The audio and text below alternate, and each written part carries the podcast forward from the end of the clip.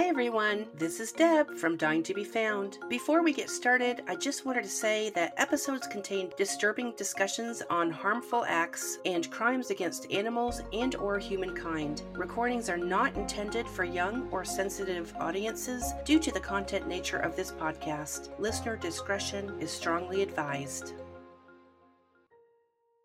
Hi, everyone. This is Deb. And I'm Shelby and welcome to episode number 47 of Dying to Be Found. As always, thanks for being here with us today. Shelby, guess what? What's that? We just reached a major milestone, and I wanted to thank all of our listeners who downloaded 10,000 of our episodes. So, a big hurrah! Wow. Thank you so much. Can you believe it? 10,000. No, that is awesome. Yeah, we're getting there. I just about spent all of my Christmas break putting together some quality time just to get season two ready. And if you tuned into our last episode, number 46, we made a big announcement on some of those changes, but that's not all. Keep watching on social media and you will continue to see those changes. It's like our little gift to you that just keeps on giving. Absolutely. Absolutely. I'm so excited. Yeah. So, Shelby, Happy New Year to you. I hope you had a great Christmas. I mean, mother to daughter, I know we've talked, but I heard that you heeded my warning from our last episode, took a little advice to heart, and you went out and got a little home security. I did. First of all, Happy New Year to you. Um, you. And I did. I got a very small home security system. Uh, she is about two pounds. She is a black and gold Yorkie, and I am in love. Oh. She looks like a little teddy bear. Oh, what'd you name her? Her name is Holly. Oh, Holly for Christmas. You know, I almost named you Holly. I do. I think that's partly why I fell in love with that name because I do. I love the name Holly. That is a great name. Oh, I know. And you all, she is so, so cute. Well, I'm uh, so excited for you because everybody needs an animal to snuggle up to. It's kind of like our own little animal therapy, and I love my dogs. You know that. I sure do. So, I have a question for you, as always. I was going to say, you always have a question for me, and I always say I have an answer for you.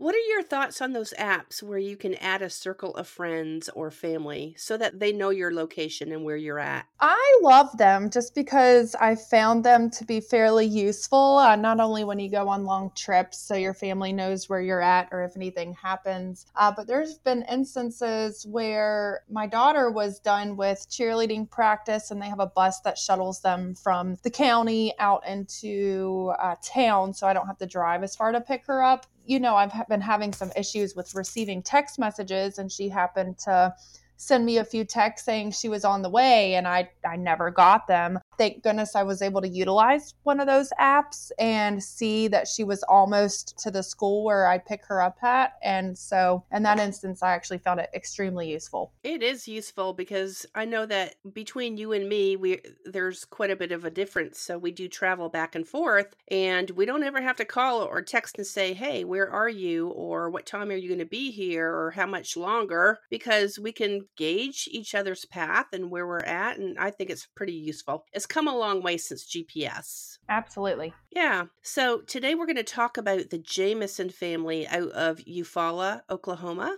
on October 8th of 2009, the Jamison family set out to scout a 40 acre tract of land that was for sale near Red Oak in the San Bois Mountains, located in southeast Oklahoma. I say that for our listeners who may know the area. I do not know much about Oklahoma, but there's always somebody out there that I feel if you can get the visual, it really helps a lot with the story. For sure. Yeah. I don't know much about Oklahoma either but that is one state I've always wanted to visit. I heard it's beautiful. Me too. Yeah. Bobby Dale, age 44, Sherilyn Leanne, age 40, and Madyson Stormy Jamison, age 6, were last seen when the Jamisons told family members that they were planning on moving out to rural Oklahoma for a change of scenery. Let's move on to the fact that when the Jamisons went out for the day to look at that plot of land, they ended up disappearing, Shelby, and it took authorities eight days to locate the vehicle that they had driven out to the land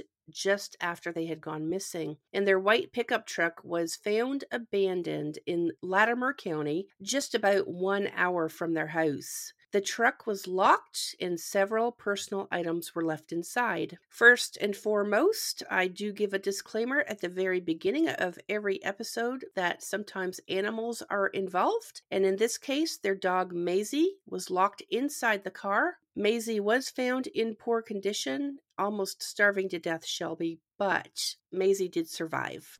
Oh, good. Uh, yeah. Eight days, that's a long time. And you know, for those first several days, the poor thing was probably doing nothing but barking. Yeah, so true because it was a little dog, and we do know little dogs have big personalities. It was one of those Lhasa Apso or Shih Tzu mixed dogs, really cute little puppy. Oh. At least they found her in time for sure. Now, I'm curious though about some of the things that were locked inside the vehicle. First, if the family just went out to scout land and they specifically took their family dog with them, why would they not have just taken Maisie outside if they were planning to roam the land for a little while? Yeah, you would think they would unless they just didn't plan on being there long. But then again, you said it was 40 acres, so no telling. Yeah, if I were to go out and look at land, I know that 40 acres would be quite, I mean, you're going to be at least outside for about an hour or more. Additional items found inside the vehicle were the Jamison's wallets, Sherilyn's purse, car keys, cell phones, a GPS, plus a little bit of cash, Shelby, in the amount of $32,000. I wish I had that little bit of cash. Yeah, that'd be really nice for retirement. I'm already thinking ahead. Right? I know. Yeah, that does sound good. I will say that later during interviews, Bobby's mother does speculate where that $32,000 came from. Bobby had been in a, a, car accident a while back and he did reach a settlement. He was living on disability, but his mother could not be sure where that $32,000 came from. And it was a mystery as to why it was in the car in the first place. So they don't know what the intentions of that money was to me, Shelby, if it was left in the car, that does not look like a robbery was about to take place. No, I 100% agree. Yeah, and then of course there's Maisie, why she was left in that car that I had mentioned. Upon the discovery of the family's truck, police immediately began an investigation and brought in over 100 police officers, tracking dogs, and volunteers on horseback to blanket the area. And they also brought in a drone. Yeah, they, they started a, a search pretty quickly. They continued this search over the next eight months and they simply couldn't find any of the Jamisons. They just vanished, Shelbs. So sad. Yeah. For the next several months, local authorities worked closely with the FBI, but, you know, there were just no leads and the case went cold. However, on November 16th, 2013, Bobby, Sherilyn, and Madyson were all discovered in a wooded area by deer hunters about three miles from where their truck had originally been discovered when they first disappeared in 2009. By the time they were found, they were only skeletal remains, and the medical examiner was unable to determine any of their causes of death. The family was found laying side by side in a dense brush, and no one appeared to die a violent death. There was, however, a small hole in Bobby's skull that could have been caused by a small pistol, but nothing was conclusive because it appeared that something carnivorous had done damage to the family's bones, meaning, Shelby, the Jamisons could have been ravaged by rodents, wolves, or something else that came along after they had died. I just couldn't imagine. It sounds to me like maybe they had gotten lost. Yeah, they very well could have. I mean, 2009, you certainly had enough technology and such to keep yourself from getting lost, but 40 acres is a big area. But something that you should know about the area that they were in the San Bois Mountains, where they were located, the, the name San Bois is actually the terminology for that is that there are no woods. Imagine a huge open field that may have a tree line. So the mountains were really just more open and there wasn't a ton of trees in the area. I mean, yeah, they're going to have clusters, but it's not going to be a full foliage forest. You know what I mean? Mm-hmm. Well, after the Jamisons were found, several theories came into place, which is that the family, like you said, could have gotten lost in the wilderness or they had died from hypothermia. Now, it was October in Oklahoma, and temperatures had dropped to somewhere around 40 degrees Fahrenheit or 4 degrees Celsius, which is just above that freezing mark. And for our listeners, Shelby, I'm going to make it easy on you. I've done some calculations here. All you have to do is take Fahrenheit temperature that I gave you, subtract 32, and then multiply by 0.5556. That's all you have to do. So I do try to give the Fahrenheit and Celsius at the same time? It's easy, right? That is pretty easy. Says the person who knows no math, and I really had to go look this up. to me, the hypothermia, Shelby, could make sense because if the Jamisons were found side by side, like I had mentioned, they could have been trying to huddle together to keep each other warm.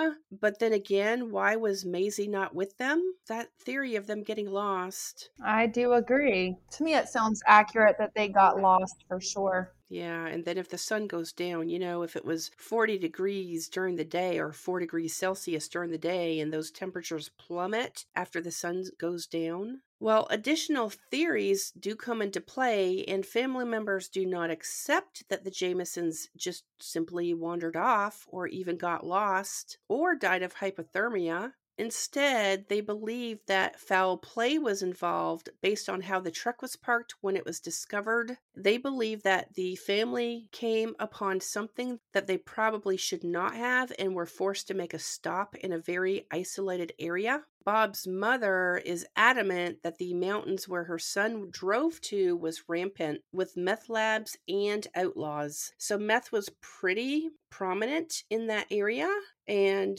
she happens to think that they probably came across something they might not have needed to at the time.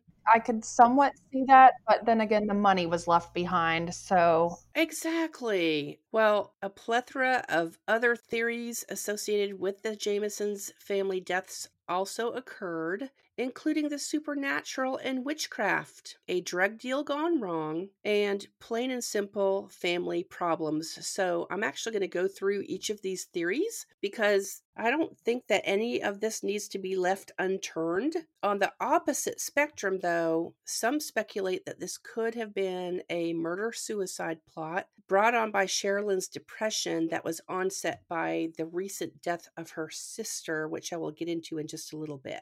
So let's talk about the supernatural and witchcraft. Sherilyn's mother voiced concerns that the family got caught in a religious cult, but police did not see any evidence to support this. And the family pastor was interviewed and said at some point that the family was dealing with spiritual warfare in the home. Now, let me give you an example here. Bobby and Sherilyn at one point had come to the pastor to discuss spiritual entities that they believed were occupying their house. In other words, Shelbs, the couple felt that their house was haunted. I don't even know if we've talked about this. Do you believe in ghosts? Um, I do. I think, um, gosh, what's that lady's name? I love to watch her. She's one of my favorites. The Long Island Medium? Yes, I love her. And then there's a, another one. I think he's fairly new. His name is Matt Fraser think I think they actually more so refer to them as spirits. but yes, I do. I've not experienced it myself, but I I don't think I necessarily want to, but I I believe it. I refer to something else as spirits, but that's another story. We'll have to talk about that later then. Well, I mentioned to you in past episodes that I've had premonitions and even dreams that have come true. I personally have never encountered a real spirit, nor do I ever wish to. Holy cow. I, I do not know what I would do, but um, yeah, that is definitely something I do not ever want to come up against. And do I believe in spirits? Yes. Would I deliberately stay in a presumably haunted house? Never. Would you? No, absolutely not. I 100% would, would love to, I think, get read, but I don't really have any anybody too terribly close to me that has passed. So i personally don't think that i would have any spirits around me. That's just me though. Your uncle tells me that we have a ghost cat in the house. Ah yeah. I remember hearing that. For our listeners, apparently I have a ghost cat that came when my brother came to visit. He was um, sleeping in the guest room and he swore that there was a ghost cat in the house. And just this past summer, I was talking with a neighbor. There was a fire at my house before I moved in, and apparently a cat died here. Wow. Uh, I don't know if I even told you that. I do remember you telling me that. I forgot about the fire though. Yep. Okay, back to our story here. Sherilyn told the pastor that the spirits of family members lived with them and that their daughter, Madyson, was in contact with one of the younger spirits. Some of these spirits even had names, Shelby. Their names were Emily and Michael. Okay, let me pause here for just a moment. I know one of our listeners who's probably going to freak out when I say Emily and Michael. I know you're crapping your pants right now. That's so funny because Emily is my stepsister. and Michael's her boyfriend. So, hi, Emily. I hope you're listening. That's so crazy. Hi, Emily. Hi, Michael. We're sending you love right now. Yes, we are. Let me know what you think about this episode afterwards. Yeah. All right. The pastor stated that Bobby Jamison asked him about using silver bullets to extinguish the entities from their home. And after the family disappeared, police discovered a witch's Bible inside the house, which they discovered that Sherilyn had bought earlier in time just as a joke to put on her coffee table. Bobby, on the other hand, was reading a satanic Bible to exorcise the property, and cryptic messages were written on the side of a steel storage container that the couple had begun packing in preparation for their move because they were dead set on moving out to that property they were looking at. Wow. So, pause for just a moment. Shelbs, have you ever seen that movie, The Exorcist? I have not, and I don't plan to. Okay, just asking. So let's move on to theory number two, and that would be methamphetamine. I had mentioned earlier that meth was rampant in the areas and that the Jamisons may have happened upon a meth lab along their path and ultimately paid the price because close friends and family members noted how thin both Bobby and Sherilyn were which led them to believe that the couple was on meth and may have gone in pursuit of drugs. So I don't really know what the behaviors are of people that do that drug. I suppose I could probably look into it, but do you know much about meth? I don't. Yeah. Well, video surveillance outside the Jamisons' home documented that while they were packing that storage container, they kept walking back and forth and passing each other in a trance like state. And they simply were not talking to each other. They just went back and forth like robots packing the storage container. And apparently, they did quite a lot of time doing this without interacting with one another. But I do want to be clear here police found no evidence of meth or any other drugs on the property when they came to investigate. So I am not saying that they are doing drugs, we're doing drugs. I'm making it very clear it's just video surveillance. If you go out to the internet, you will see yourself. You can make your own decisions there. All right, the next theory is family values. Bobby's dad, Bob Sr. apparently had an extremely tumultuous relationship with Bobby Jr. Apparently, Bob continuously provided empty promises throughout the years in how he would give Bobby half ownership in a family business. Bob owned a gas station, and while Bobby was in high school, he spent a lot of time working at the gas station, helping to keep the business afloat with the understanding that he would benefit from its sale one day. And of course, this never happened. Fast forward, Bobby is now in his 40s and he has seen nothing coming from this business as of yet. At one point, the father and son's relationship got so bad that Bobby obtained a restraining order against his own father, and Bob threatened to kill Bobby not once, but twice. Wow. Bobby did have an outstanding lawsuit against his father in which he was ordered to receive a large sum of money. So some theorize that Bob may have placed a hit on his own son, and that may have been what happened. Yeah, that's sad. Yeah, so there was a lingering family grudge, and some speculate it could have gotten to the turning point where the Jamisons disappeared. There's really no substance to this. Of course, you know, the, the police are going to do their investigations as well, and they came to the same conclusion. Yeah, for sure. I, I understand the differences maybe between Bobby and his dad, but if that were to be what happened, then why the grandchild? Why the wife? Yeah, you're so right. Let's move on to the next theory. Apparently, Sherilyn was diagnosed with severe depression, which does say contributed to the Jamisons' demise. And I had mentioned that Sherilyn had a sister. Well, Shelby, her sister died from a bee sting that stung her mouth a couple of years earlier. And her sister ended up dying from that bee sting. Wow. Was she allergic? I'm going to say yes because if she was Shelby and she got stung in the mouth, then if her tongue's going to swell up, it is 100% going to block her air passages. Right all I can think of is if you're going to get stung in the mouth, what was she sipping from a straw? Did she go get a drink? Maybe they were sitting around the campfire, who knows? And she went to go take a drink from her cup. And that's the only way that I can think that she could have gotten stung. Mm-hmm. Apparently, Sherilyn never recovered from her loss. That's so sad. Yeah, that's got to be pretty traumatic. Mm-hmm.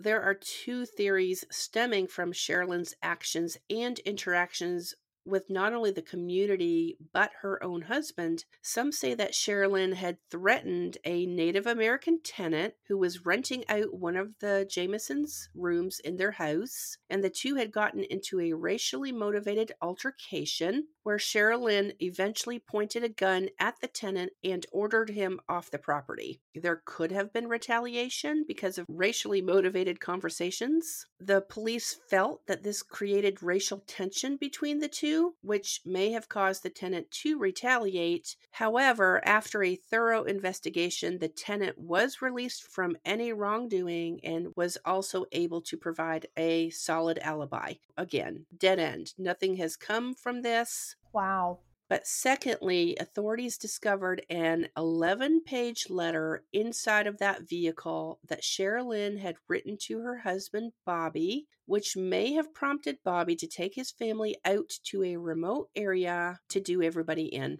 In the letter, Sherilyn accused Bobby of being a hermit. Plus, she made several references to death.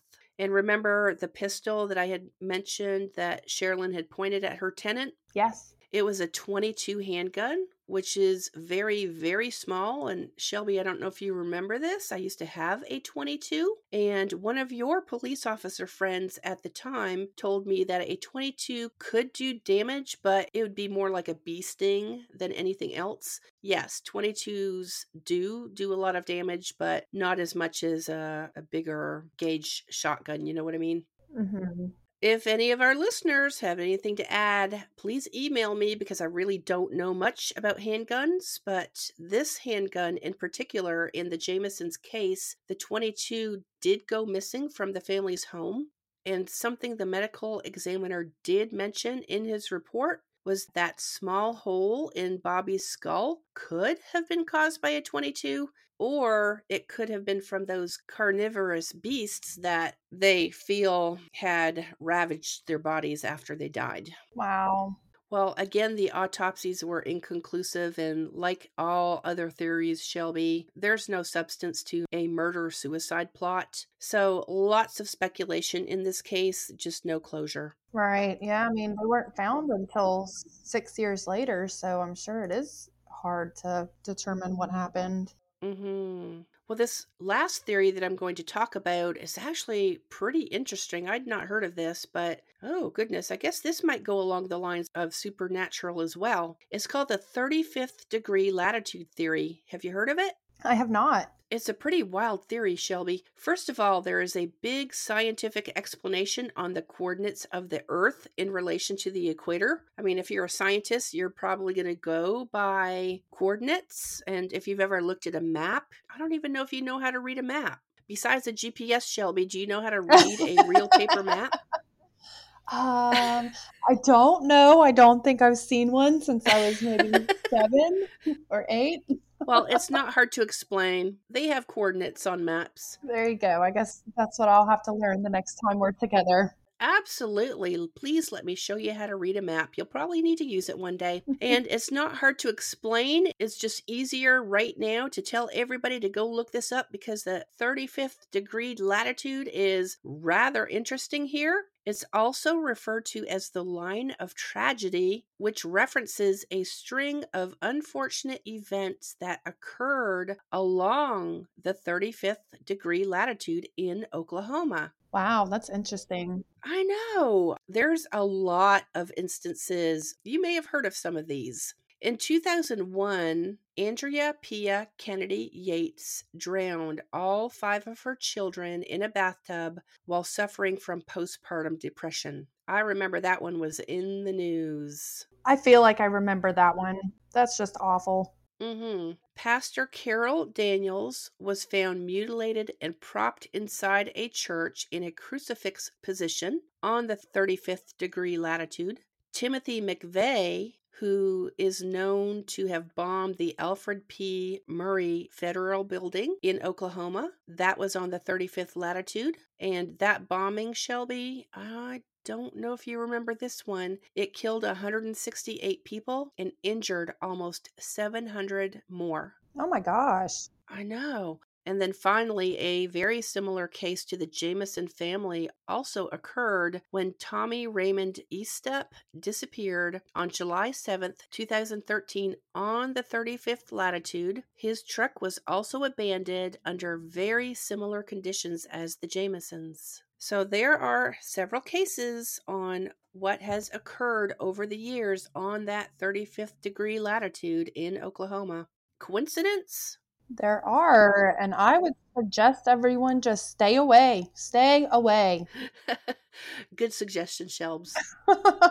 so, this ends the mysterious story of the Jamison family deaths. And there are, like I had mentioned, plenty of theories out there. So, to our listeners, we would love to hear what you guys have to say. DM us on Instagram or shoot us an email at dyingtobefound at gmail.com. Or if you have anything else to add to this story. So, there you go, Shelbs, the Jamison family deaths. It's very sad. I do hope that the family gets some closure on that someday soon. Absolutely. So, what's your teachable moment for us today? Teachable moment. Well, I had mentioned I was going to talk about those apps, those location apps. And in this day and age, we give our privacy away to a lot of techie companies. Would you agree? I agree. I try and turn it off as much as possible.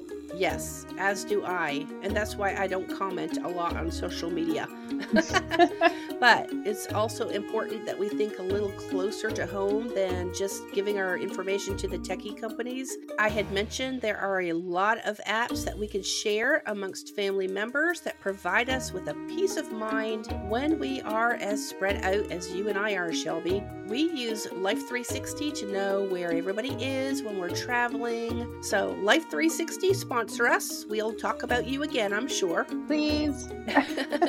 and I know I find it extremely helpful to know where you are, especially if you're traveling alone. You know, I travel alone quite a bit, so I know it's a peace of mind to you as well. Absolutely. We like to watch you drive down the road. it is kind of cool, isn't it? Uh huh. I also share my location with family members on my Maps app so that they can estimate my driving time. Now, this is a cool thing. Over Thanksgiving, I went to go visit your uncle who happened to be looking at that app. He and your aunt were wondering how much longer I would be before I got to their house that day. Well, the app said that I was about to arrive, so Uncle Sean was looking at his phone as he was walking out into the driveway while I was pulling up. So there's an accuracy to that for sure. Oh, wow. I know. I know. We do the same thing. Do you notice that we're outside most of the time when you're when you're getting here now too? Yeah, I mean, really, there's no reason why you shouldn't be telling everybody where you're at. Yeah, that is the cool thing about it. I don't mind sharing my data with you, that's for sure. Mm-hmm. I know. I get a stern, why are you not on Life 360 when mine is turned off for some reason? I do the same thing with John. John travels on his motorcycle all the time and he goes like five hour trips. Uh huh.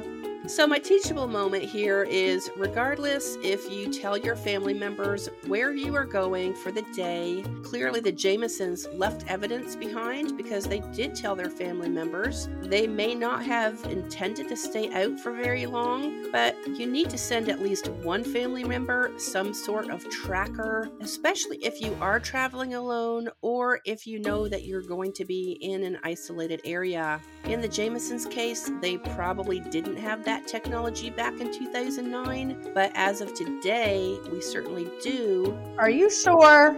Am I sure what? That they didn't have those apps in 2009? I was in high school. You were able to track me. Thank you for that reminder. You're no, but you know what though? It wasn't an app. I don't even think we had smartphones then, Shelbs. It was a notification that went through the phone company where you actually had to give me permission to track you. So there was no hiding it. Oh, I don't remember that. I mean, privacy rights. For our younger listeners, that's when we still had flip phones. Yeah, but that's where it all began. Millennials probably don't know what those are. No, they don't. They have no idea, do they? I'm still a millennial, but I'm the older part of that generation. I know some of our thought processes are so uh, similar. I sometimes forget, Shelby, that honestly, your experiences are very similar to mine growing up because you did go the majority of your life without a cell phone while you were growing up. I was literally just thinking today what luxury my children have, and they get to be on their cell phones. And me at this age used to get in trouble when I just tried to connect to the internet on the desktop computer. Wow, what's a desktop? I don't even know what that is anymore. Just kidding. If you don't know what a desktop computer is, you're too young to listen to this podcast. All right, use one of those apps or at least send the link where people know where you are. This could be a matter of life and death when you least expect it, and it will really help authorities find you if you do get yourself into a sticky situation. So that's it, Shelbs. That's my teachable moment. That is it. I think that's a very good teachable moment. Uh, I know that I do enjoy being on Life 360, as um, do my children. So I think that's a good teachable moment. All right. Well, with that, I think we're done here. And be sure to check in next week, and we will talk to you soon. Talk to you soon. Thanks for listening to Dying to Be Found. Before we go, we would love for you to leave a review on your favorite podcast platform. Be sure to follow us on Instagram, Twitter, Facebook, and Pinterest at Dying to Be Found. You can access our website, email, social media, and storyline request form by clicking on our Linktree account found in our show notes. If you like our episodes, consider buying us a coffee at buymeacoffee.com slash dying to be found, spelled just like you see it on our logo. Feel free to message us on Instagram and let us know how we're doing, or if you'd like a sticker. With that, be sure to check us out every Thursday wherever you get your podcasts. We will talk to you all next week.